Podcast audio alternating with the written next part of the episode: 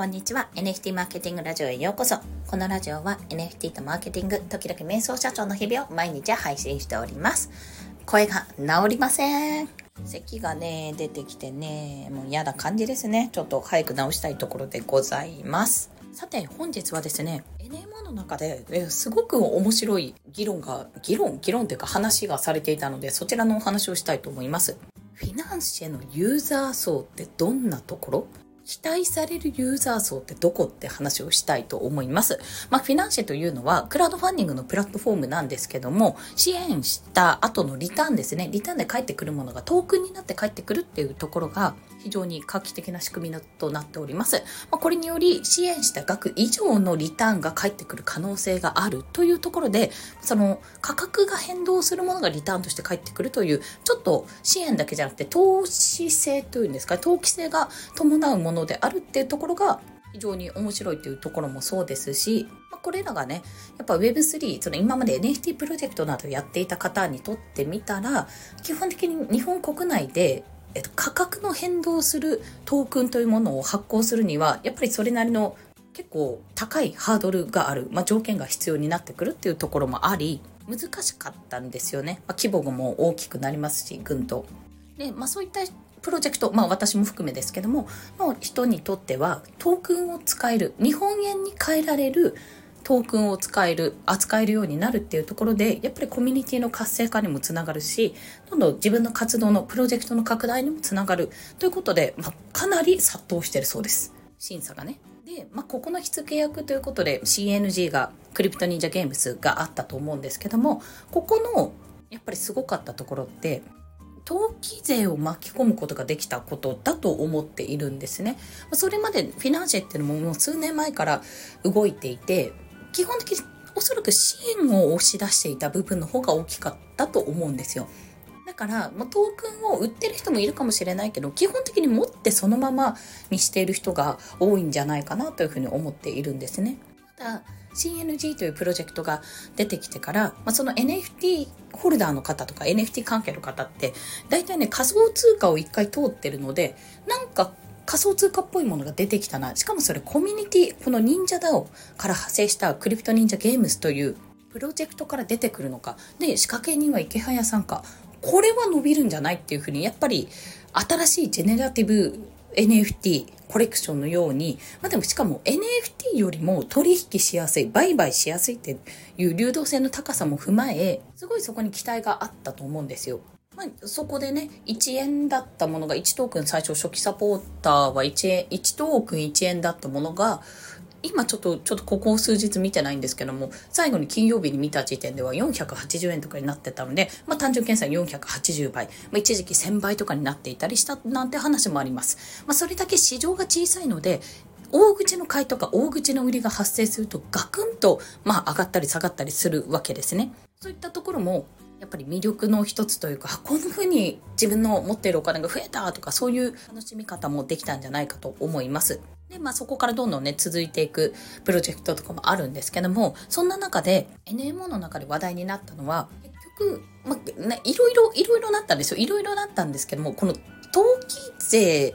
の方、トレーダーの方ですね、短期トレーダーの方をなるべく排除するような動きにした方がいいのかっていうところかな。そこのニュアンスのところだったと思うんですよね。っていうのは、な短期短期トレーナーの人がダメだとか、ペパハンがダメだっていう話というより、単純にね、あの、フィナンシェというプラットフォーム及び、そこにあるプロジェクトにおいて、まあ、NMO がもしやれるとしたら2ヶ月後なので、2ヶ月後にはいろんな多分、ま、状況も開発も進んでるでしょうし、人もね、落ち着いていると思うんですよ。そんな中でどういうふうに対応していったらいいかっていうところだったんです。で私も当初1円ですね、トークン、1トークンあたり1円設定で一口1000円みたいなところを考えていたんですよ。で、まあ、そもそもここの価格設定も初期調達額が高くなれば、多分これ単純に4倍。初期調達800万円だったら、1トークン4円になると思うんですね。そんな形で、初期調達額に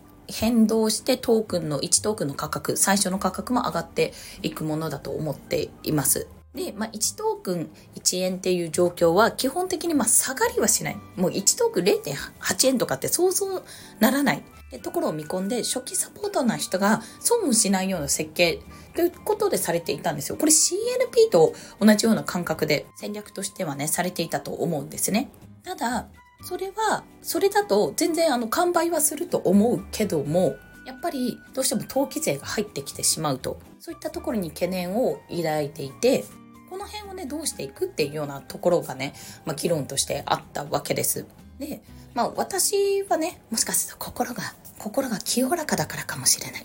ごめんなさい、冗談なんですけども、私自身はやっぱり登記税というんですかね、短期トレーダーの人がガッと入ってくることは、プロジェクトを壊さないってことが大前提であるけども、ある程度私その短期トレーダーの力って必要だと思っているんですね。というのは、それ以前に短期トレーダーが入っていなかったとしても、ユーザー数が増える。あ、これ画期的だな。ガチホするぞとか、まあ、なるべくね、別に売らないようにするぞってことで、ユーザーが増えていくんだったら全然それはいいと思うんですよ。それが一番やっぱり理想だと思うんですね。プロジェクトの目的とか意図とかが分かった上で発行されたトークンをどうやって使うかっていうのがちゃんと判断できる人が入ってくれるっていうのが一番だと思うんです。そりゃそうだよ。けど、全員が全員そうじゃないし、やっぱり短期での取引で利益を得るって方もいらっしゃるし、一回ね、ガッと買って、2時でもう大口さんが例えば買ったとして、2時で買ったものって多分ね、ロックアップかかんないでそのまま売れるから、まあ、なんだろうね、2時で戦闘君買った人が3日後に戦闘区売り抜くというような形もおそらく取れて、価格が動くなんてことも往々にしてあるかと思います。あとはやっぱり初期サポートをみんな狙ってると思うので、その時点で本当に欲しい人に届かない。まあ AL が、今はね、ちょっと機能されてきてるらしいんですけども、本当に届けたい人に届かないっていうところから、そこでね、あの不満が出てくるってところもあるかと思うし、運営の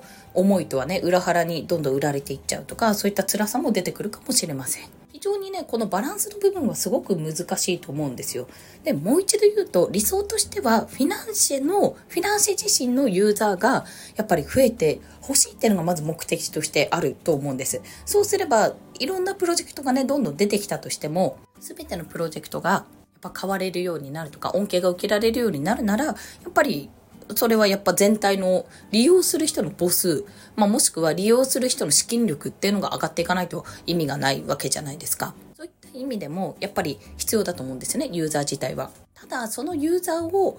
フィナンシェはずっと、ずっとやってたんですよ。ずっとやってて、もちろん増えてはいるし、おそらくあの CNG が始まる前は10万人ぐらいだったのか、それでもすごい数だと思っているんですよ。ただ、今こうバッとこう殺到してるプロジェクト数を考えると、おそらくもう何倍にもならなきゃ回っていかないような、しかも新規がまた参入すれば参入するほど、それだけ人数を増やしていかなきゃいけないところだと思うんですね。そういった時に、応援の力、まあ一つ一つのプロジェクトが連れてくる新規メンバーの数